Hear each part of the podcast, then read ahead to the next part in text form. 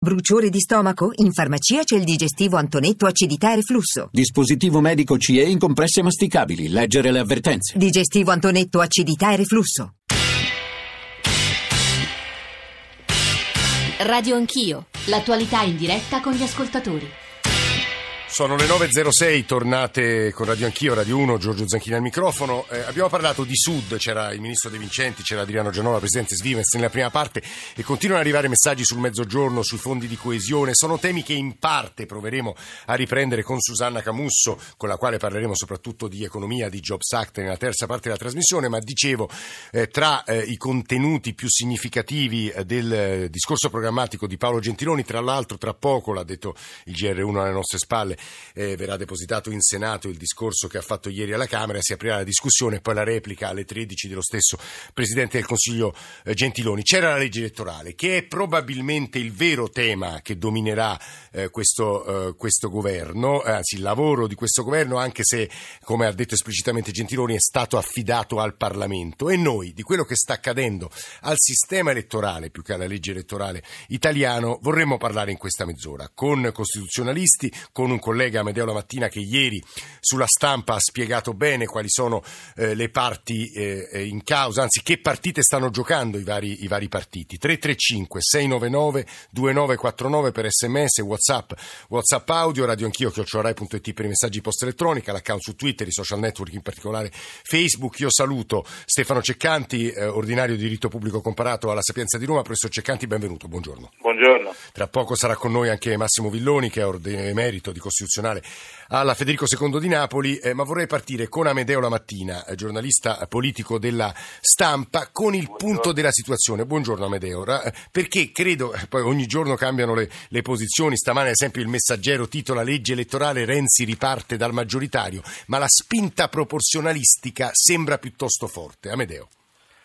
Sì, la spinta proporzionalistica è molto forte dopo la vittoria del, del, del no, perché eh, effettivamente il, eh, cioè, il, il, discorso è questo, che mh, quello che rimarrà eh, dalla, dalla, riforma, dalla, scusi, dalla, sentenza costituzionale, cioè che dovrà, de, che dovrà decidere, eh, pronunciarsi sull'Italicum, eh, il 24 di gennaio rimarrà un sistema proporzionale rimarrà un, e quindi è più facile lavorare su un impianto che già esiste, mh, aggiungere dei correttivi mettendo magari un premio di maggioranza e qualche sbarramento.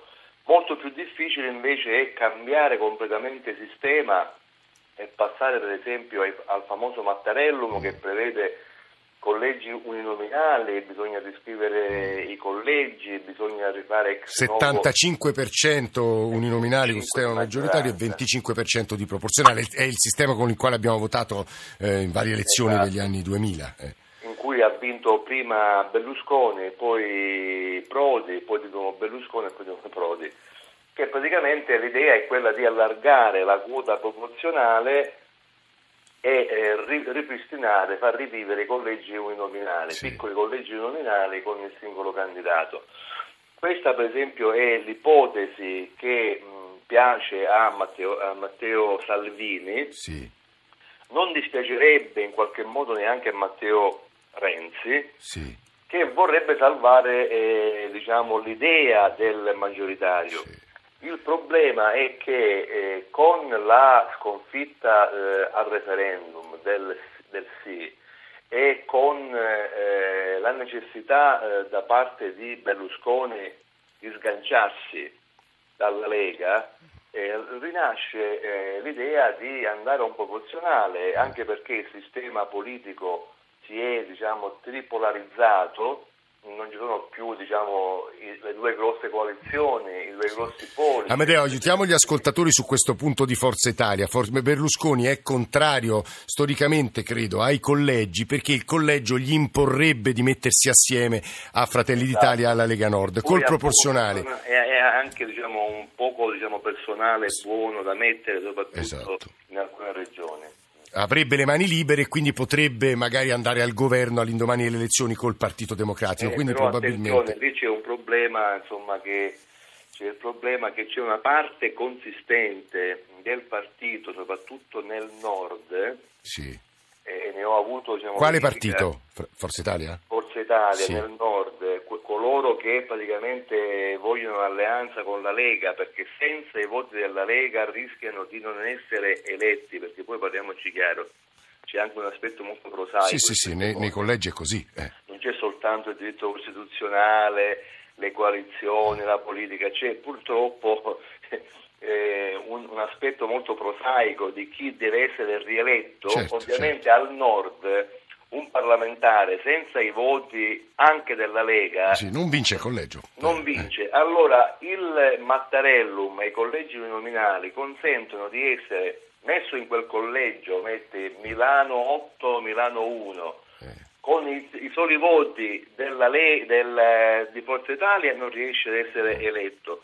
Se, se sommi Forza Italia e la Lega riesce ad essere eletto. Stiamo parlando di esponenti importanti. Io alle parole di Amedeo la mattina, collega della stampa, aggiungo le ultime righe del pezzo di ieri di Roberto Dalimonte. Poi sentiamo Gianluca da Forlì, professor Ceccanti e professor Villone. Allora scrive Dalimonte: quale proporzionale è tutto da vedere? Forse il modello spagnolo proposto una volta dal Movimento 5 Stelle prima che i pentaspellati si innamorassero dell'Italicum. O potrebbe essere un proporzionale con un premietto di governabilità. Ma già questa seconda soluzione è più opinabile perché un premio porrebbe a Berlusconi il problema di allearsi con qualcuno prima del voto e questo il Cavaliere non lo vuole più fare, preferisce tenersi le mani libere. Tolto Berlusconi non ci sono altri partner con cui il PD potrebbe fare una nuova legge elettorale. La scelta è tra il Cavaliere e Grillo, tra il proporzionale del primo e l'Italicum del secondo. Le parti in commedia si sono rovesciate, incredibile ma vero. Che paese! Intanto aspettiamo Godot. Gianluca da Forlì, poi professor Ceccante e Villone. Gianluca, Salve, buongiorno. Ho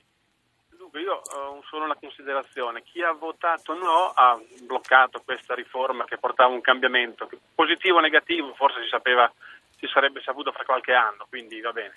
Eh, però non solo, adesso si fa tornare pure a 30 anni fa, io mi ricordo, ho 45 anni, però me lo ricordo, pentapartito, queste cose che ogni elezione cambiava niente perché tanto si mettevano d'accordo sempre gli stessi cinque, stavano lì. Non so se questa è una cosa positiva, ecco, insomma, tutto qua. Mi sembra di tornare indietro a 30 anni fa. Nel semplificare al massimo uno potrebbe dire col sistema maggioritario si privilegia, si sceglie la governabilità, il momento decisorio per un governo, col sistema proporzionale la rappresentanza, cioè si fotografa il paese e le coalizioni vengono decise dopo le elezioni. Professor Ceccanti. Ma dunque, il problema è questo, eh, per capirci qualcosa, Sì, eh, che non è dobbiamo- facile. No, no, non sulla tecnica, perché Eh. qui in qualche modo la tecnica segue, cioè bisogna fare una lettura della situazione in questo momento in Parlamento. L'incognita fondamentale è questa, ma il centrodestra vuole andare coalizzato oppure no? Mm. Perché se vuole andare coalizzato, allora sono immaginabili eh, sia degli incentivi sotto forma di premio, sia il ritorno alla legge Mattarella. Se non vuole andare coalizzato, eh, di fronte alla frantumazione, se il centrodestra si arrende alla sua frantumazione, risulta difficile anche immaginare una legge elettorale che favorisca l'aggregazione. Que- cioè, questo è il problema della lettura. Ah. Ora, mh, a me sembra, francamente, eh, non so la mattina poi alla fine per quale ipotesi propende, lui mi sembra che sia stato più ehm, diciamo, dubbioso e giustamente eh, immagino che chi sorveglia la politica in questo momento sia per forza dubbioso, però eh, io avrei dei dubbi sul fatto che Berlusconi non voglia andare coalizzato con la Lega alle elezioni, Mm, nel senso che lui ha accantonato la leadership di Parisi, che era in questo momento Sì. divisiva nei confronti della Lega, quindi immagino che lui poi voglia arrivare a un punto di accordo con la Lega. Se vuole arrivare a que- questo però è un problema di lettura politica, ce lo devono spiegare i giornalisti politici. Allora, se c'è questo scenario, allora risulta realistica anche l'idea di tornare ai collegi della legge Mattarella, perché è chiaro che se Forza Italia pensa di andare da sola non è favorevole ai collegi perché Forza Italia con un 15% non ha concentrazione territoriale del voto non vincerebbe nessun collegio, ma se viceversa Forza Italia e Lega pensano di andare insieme allora a quel punto mh, il ripristino dei collegi diventa normale. Tra l'altro l'idea di Forza Italia che vuole andare da sola è un po' deboluccia, nel senso che se Forza Italia va da sola, dice sapete che c'è, vado da solo perché tanto io dopo le elezioni punterò alle armi col Partito Democratico, e in qualche modo indebolisce Forza Italia perché a quel punto i suoi elettori o votano Certo. direttamente la Lega, cosa più probabile, o votano direttamente il Partito Democratico. Cioè uno non è che può andare alle elezioni dicendo farò il satellite di qualcosa. Per cui io, diciamo, questa idea del ripristino della legge Mattarella non mi sembra del tutto peregrina, se sono vere un po' le cose che ci racconta anche la mattina. Mm, mm. Senta, Ciccanti, le- prima di andare al professor Villone, nel frattempo saluto. Benvenuto, professore. Buongiorno. Eh, due domande secche per il professor Ceccanti. Un ascoltatore si domanda: ma perché parlate di legge elettorale stamane? Mi sembra un argomento da casta, castale. Spieghiamo se, se può e se riesce, professor Ceccanti, perché in realtà è assolutamente centrale e decisivo. E poi le chiederei, così come chiederò a Villone le ragioni del proporzionale, le ragioni del maggioritario, professor Ceccanti. Ma al di là de- poi delle ragioni, cioè, il problema è questo. Eh, noi abbiamo già una legge del Senato scritta dalla Corte Costituzionale, rischiamo di trovarci anche quella della Camera scritta dalla Corte Costituzionale, al di là del contenuto sarebbe dignitoso per un Parlamento che il Parlamento medesimo scrivesse lui la legge elettorale, anche perché gli interventi della Corte sono di natura emergenziale, c'è un, po- c'è un problema di dignità del ruolo del Parlamento, Sì. un Parlamento che non riesce a scrivere se le fa dettare da altri insomma andrebbe sciolto in qualche modo. Ora, io penso che ci sia spazio ragionevole per un ruolo significativo del Parlamento. Io poi il punto fondamentale, cioè al di là delle formule, c'è una tendenza naturale alla frammentazione del sistema. Sì. Eh, il legislatore dovrebbe arginare e non assecondare passivamente questo tipo di tendenza, anche perché se non, la- non trova dei meccanismi che disincentivino la frammentazione, noi non torniamo affatto al primo sistema dei partiti, noi andiamo a una situazione molto più balcanizzata perché non esistono più i partiti di 50 anni fa, non esistono discriminanti ideologiche, quindi ci troveremmo in assemblee parlamentari assolutamente ingovernabili. Ora ragioniamo insieme su incentivi, disincentivi, però secondo me appunto il sistema non deve riflettere passivamente la frammentazione. Questo è un argomento di grande interesse che giro a Massimo Villone aggiungendo soltanto che c'è un articolo di grande interesse di Paolo Pombeni, storico, sull'ultimo numero del Mulino che dice il proporzionale eh, andava probabilmente bene per un'Italia in cui c'erano eh, dei partiti, parliamo dell'Italia del secondo dopoguerra, che rappresentavano ideologie e mondi eh, che si riconoscevano nei partiti stessi, nella fluidi- fluidità odierna è molto più difficile fotografare, grazie al proporzionale, il voto del- dell'elettore che è molto più, chiamiamolo così, transeunte, volubile. Professor Villone. Ma questo può essere anche vero, ma è, da, è del tutto opinabile che sia meglio calare su questa realtà uno schema maggioritario che significa prendere un singolo momento transeunte in, un certo, in una certa situazione data, renderlo maggioritario a danno di tutti quanti gli altri. Io vorrei, fare, vorrei porre anzitutto un punto di metodo. A me pare davvero inaccettabile che si stia ragionando essenzialmente eh, andando sull'interesse di questa o di quella forza politica, eh, Forza Italia farà, la Lega farà, il PD farà.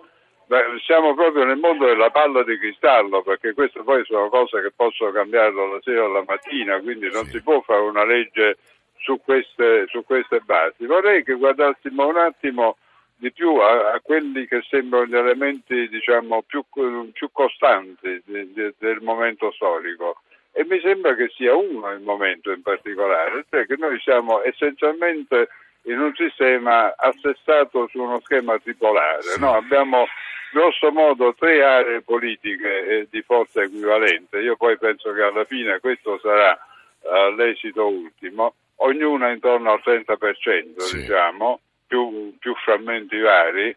E allora il nostro problema è come eh, dare a, questa, a questo contesto che sembra destinato a durare un meccanismo elettorale che sia razionale. Certo. Quello che non è razionale è pigliare uno di questi pezzi e renderlo maggioritario a danno di tutti quanti gli altri. E questo è l'argomento a favore del proporzionale alla fine, perché il proporzionale è l'unico che consente di avere un Parlamento rappresentativo. Però, professor Villone, che- posso muovere un'obiezione a questa sua descrizione Certo. dell'assetto che lei ha descritto? Lei dice appunto meccanismo tripolare più o meno 30%, noi non possiamo diciamo, favorire uno dei tre blocchi con un sistema fortemente maggioritario, però se invece fotografiamo attraverso il proporzionale è indispensabile la coalizione. Il Movimento 5 Stelle non si allea con nessuno, quindi siamo destinati a un'eterna alleanza eh, centro-sinistra attorno al PD, centrodestra attorno intorno a Forza Italia. Ma, ma, non lo sappiamo se questo è o non è, può darsi che sia, può darsi che non sia, sarà la politica a decidere se questo è l'esito, ma il punto è un altro, che qualunque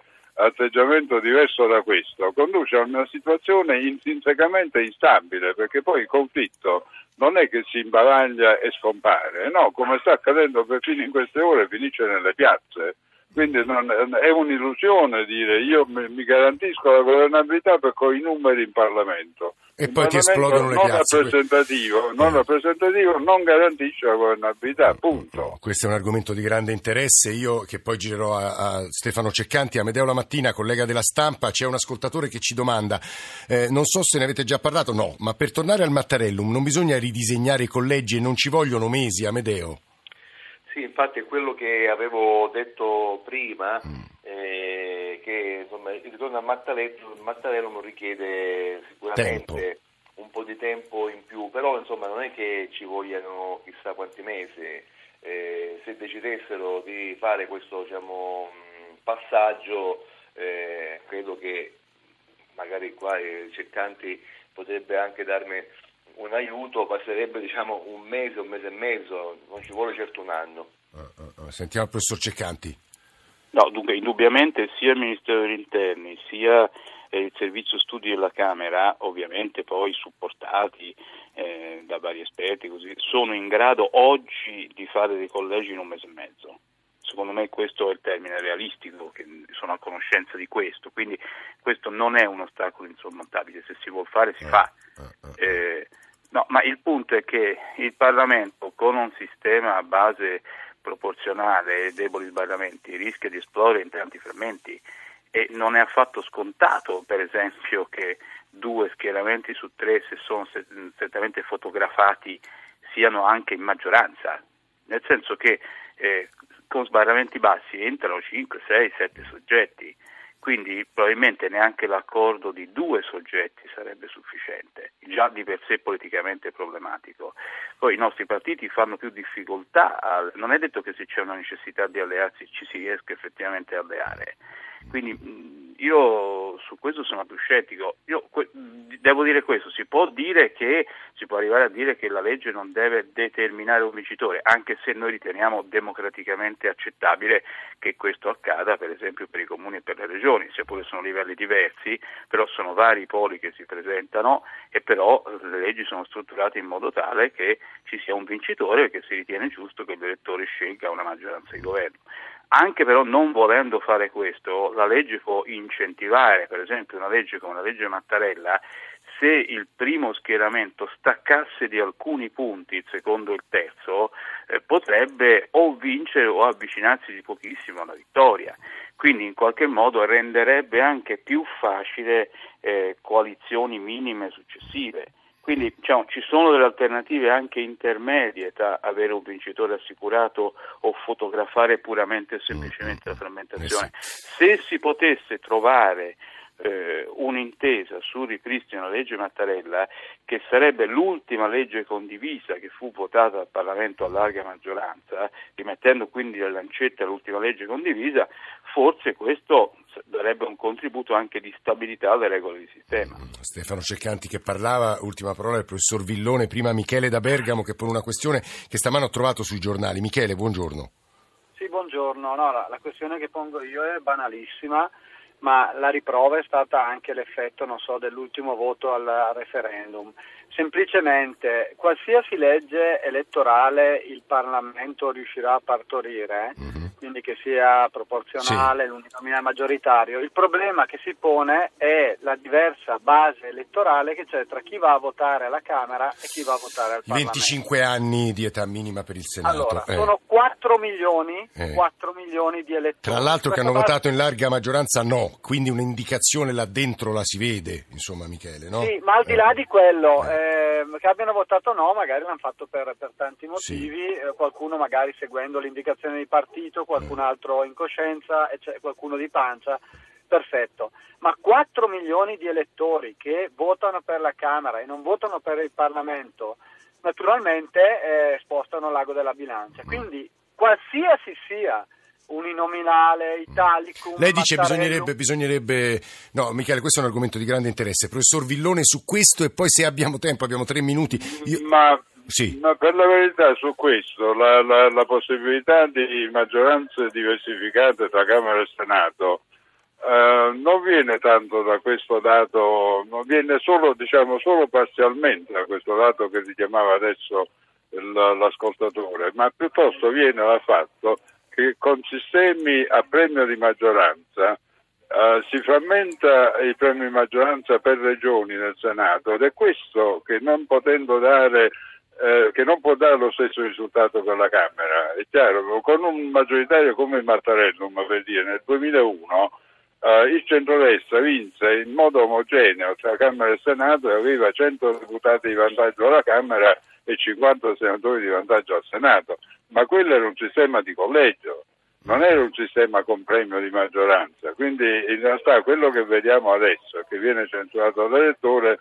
deriva dall'errore tecnico di aver usato un sistema maggioritario col premio, che non può essere allo stesso modo spalmato alla Camera e al Senato. Ah, ah, questo Quindi questa è una cosa correggibile in larga misura, per la verità. Professor Villone, io le volevo rivolgere un'ultima domanda. Lei diceva eh, se uno eh, spinge il pedale del maggioritario e magari dà appunto il governo a un partito che ha preso il 30%, si diceva persino meno, c'è il rischio che le piazze si infiammino. Altri paesi, penso alla Gran Bretagna, ma penso anche alle presidenziali francesi, questo rischio appunto di essere di quelli che rimangono fuori dal Parlamento e poi incendiano le piazze non c'è, non è un brutto segno per la nostra democrazia, professore. Ma questo può darsi che lo sia, ma noi siamo un paese più diviso e meno coeso dei, dei paesi che lei ha citato e mi permetto però di far notare che in quei paesi le leggi elettorali che ci sono, e aggiungo anche la Spagna, non hanno impedito la frammentazione parlamentare che c'è stata per dire in sistemi che parevano rocciosi addirittura, solidi come roccia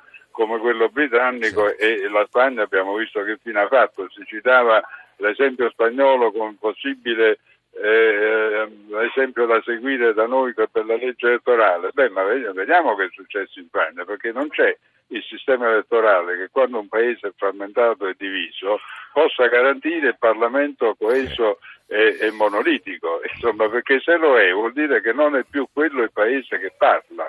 Sì, Eh, questo- quindi è sbagliato proprio come, come l'assunto di partenza, la filosofia di fondo è sbagliata. Mm. Noi dobbiamo occuparci di costruire un sistema elettorale che consenta la diversità e che in qualche modo la faccia vivere, perché sennò va a finire che esplodiamo come sistema istituzionale nel suo complesso. Per Questi- questo un impianto proporzionale da preferire. Massimo Villone, Stefano Ceccanti, Amedeo La Mattina, grazie davvero per essere stati con noi a parlare di leggi elettorali. Alcuni ascoltatori ci dicono troppo complicati questi temi, a noi interessa soltanto la produzione di lavoro, l'economia, a parte che nella prima parte abbiamo parlato di questo, adesso Susanna Camusso sarà con noi, ma in realtà parlare di legge elettorale vuol dire parlare delle regole che poi permettono a chi governerà di mettere in atto quei provvedimenti che cambiano, non cambiano, peggiorano, migliorano l'economia. Quindi è un tema assolutamente decisivo e centrale. Ora non lo dico per fare una piccola lezione, ma insomma più o meno la penso così.